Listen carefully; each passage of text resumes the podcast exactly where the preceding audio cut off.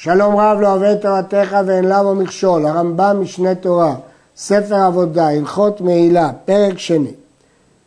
קודשים קלים אין מועלים בהן עד שיזרק הדם. קדשים קלים, כל עוד לא נזרק הדם הם המון אדיוט. רק כשנזרק הדם, אז מועלים בהם. נזרק הדם, מועלים באמוריהם עד שיצאו לבית הדשן, שהרי אין לאישים. החלק שמוכתר למזבח, ההימורים, הפך להיות לחמו של מזבח ומועלים בהם, עד שיצאו לבית הדשן. ואין מועלים בדבר הנאכל, אבל באותו חלק של הקדושים קלים שנאכלים, לא מועלים בהם, כמו שביארנו. אפילו העלה ההימורים שלהם למזבח קודם זריקה, אין מועלים בהם עד שיזרק אדם. כל עוד לא נזרק אדם, אין להימורים דין של לחם המזבח ולא מועלים בהם, אפילו שהוא העלה אותם למזבח. הוציא הימוריהם לחוץ קודם זריקה, אין מועלים בהם עד שיזרק אדם. נזרק אדם, אף על פי שעדיין אין בחוץ ולא החזירם, מועלים בהם. שהזריקה מועלת ליוצא בין להקל בין להחמיר. הזריקה יש לה משמעות גם לגבי מה שיצא, בין להקל בין להחמיר. בקודשי קודשים לא מועלים אחר זריקה, בקודשים קלים מועלים אחר זריקה. אז הזריקה מועלת, היא נחשבת ליוצא בין לקודשי קודשים, בין לקודשים קלים. כל קודשי קודשים מועלים בהם מי שהוקדשו עד שיזרק אדם. נשים לב, הדין של קודשי קודשים הפוך מהדין של קודשים קלים. קודשים קלים עד שנזרק אדם לא מועלים בהם, אבל קודשי קודשים להפך, מי שהוקדשו עד שיזרק אדם מועל, מועלים בהם. נזרק אדם, עכשיו זה תלוי, מועלים בהם בדבר שכולו לאישים עד שיסרב ויצא לבית הדשא, ואין מועלים בדבר הנאכל כמו שביארנו. החלק שהוא נאכל לא מועלים בו, והחלק שהוא עתיד להישרף, מועלים בו עד שיצא לבית הדשא. כיצד? העולה, אחד עולת העור ואחד עולת בהמה, שכולה למזבח, והקומץ, שכולו למזבח, והלבונה, שכולה למזבח, ואחד כהנים והחביתים ואחד נסכים, שכולם למזבח. מועלים בהם משעת הקדשן עד שיצאו אחר שרפתם על המזבח לבית הדשא. וכן פרים הנשרפים ושעירים הנשרפים מועלים בהם משעת הקדשן עד שישרפו ותיגמר שריפתם בבית הדשן ויותח הבשר. אבל קודם שיתוך מועלים בו בבית הדשן. פרים הנשרפים ושעירים הנשרפים משעת ההקדש עד בית הדשן מועלים. עד איזה שעה בבית הדשן? עד שיתוך הבשר. ברגע שיתוך הבשר לא מועלים בו. הלכה ה' וכן פרה אדומה מועלים בה מי שהוקדשה עד שתעשה אפר. אף על פי שהיא כקודשי בדק הבית, היא לא קורבן, הרי נאמר בה חטאתי. כיוון שקראו לה חטאת, אז אם כן הדין שלה שמועלים בה מי שהוקדשה עד שתעשה אפר. ותנאי בדין הוא שלא ימעול אדם באפר פרה. התנאי בדין הוא שלא ימעול אדם באפר פרה. מה פירוש הדבר? דין תורה אין מועלים באפר הפרה. אמרו בספרי חטאת היא, מועלים בה ולא באפרה. אלא לפי שהכוהנים היו משתמשים באפר לתת על מכותיהם, גזרו שיהיו מועלים באפר.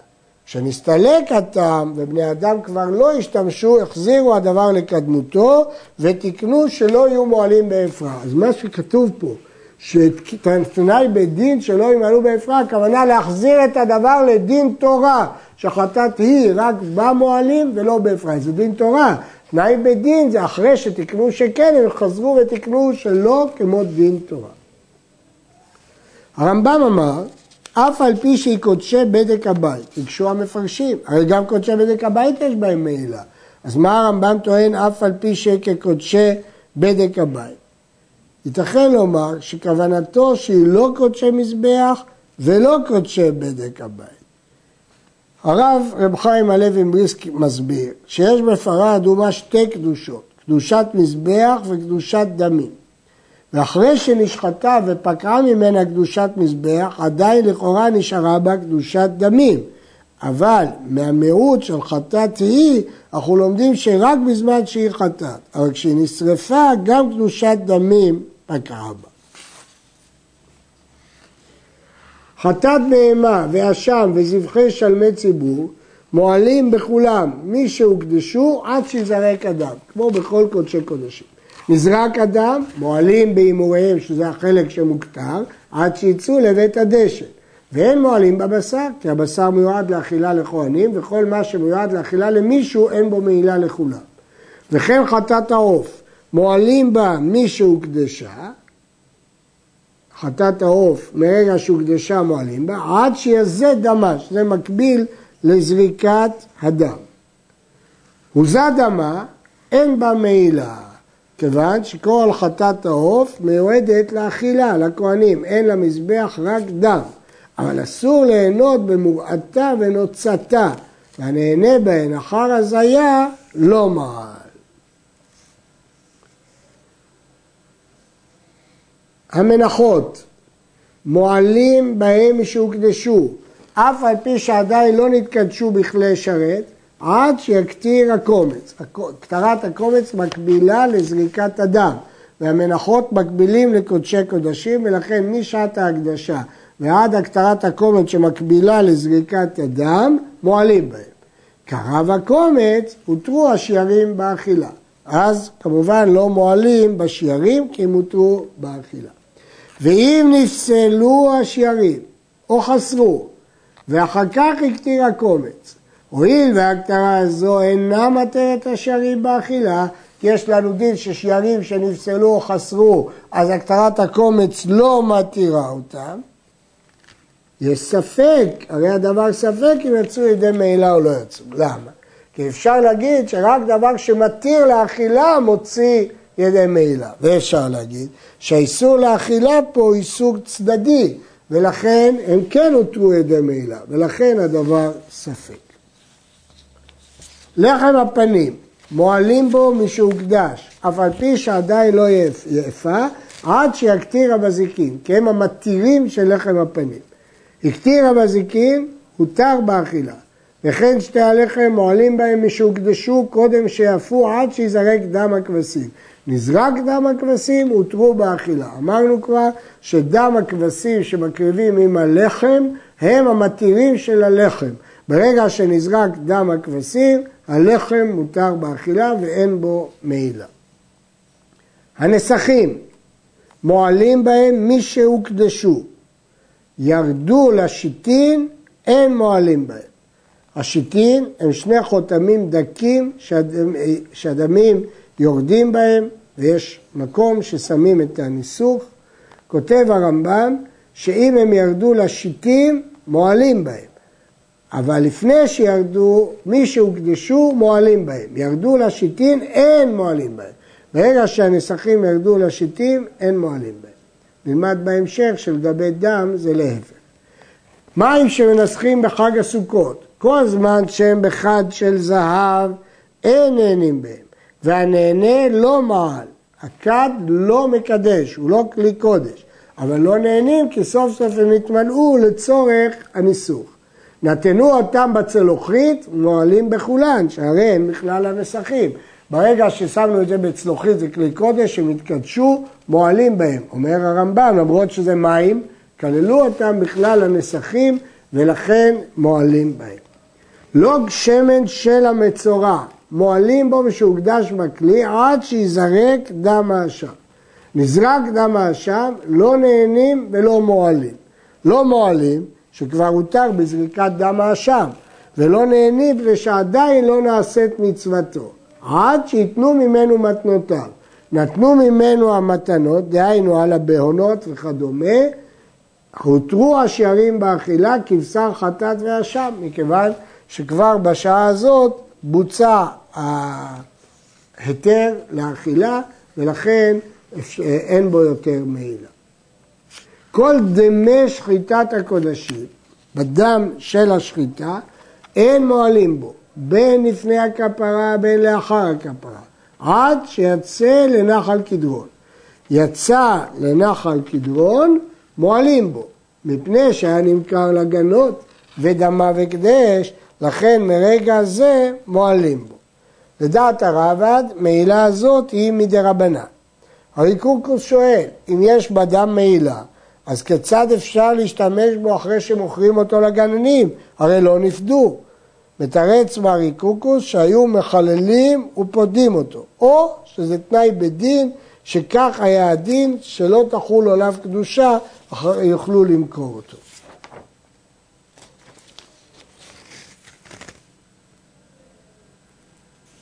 אבל המקיז דם לבהמת קודשים, לא דם שחיטה, אלא דם הכזה, הרי הוא אסור בהניה ומועלים בו.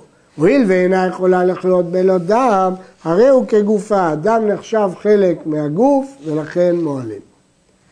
העצמות והגידים והקרניים והטלפיים שפרשו מקודשי קודשים לפני זריקת דמים, מועלים בהם.